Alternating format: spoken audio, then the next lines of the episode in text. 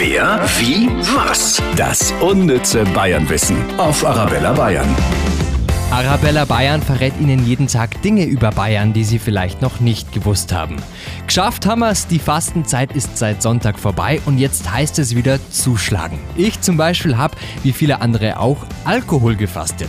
Jetzt ist der Durst dann natürlich wieder riesengroß, wahrscheinlich so groß, dass wir die ganze bayerische Bierproduktion von einem Jahr trinken könnten.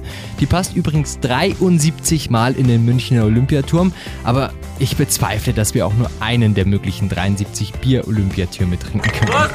Prost!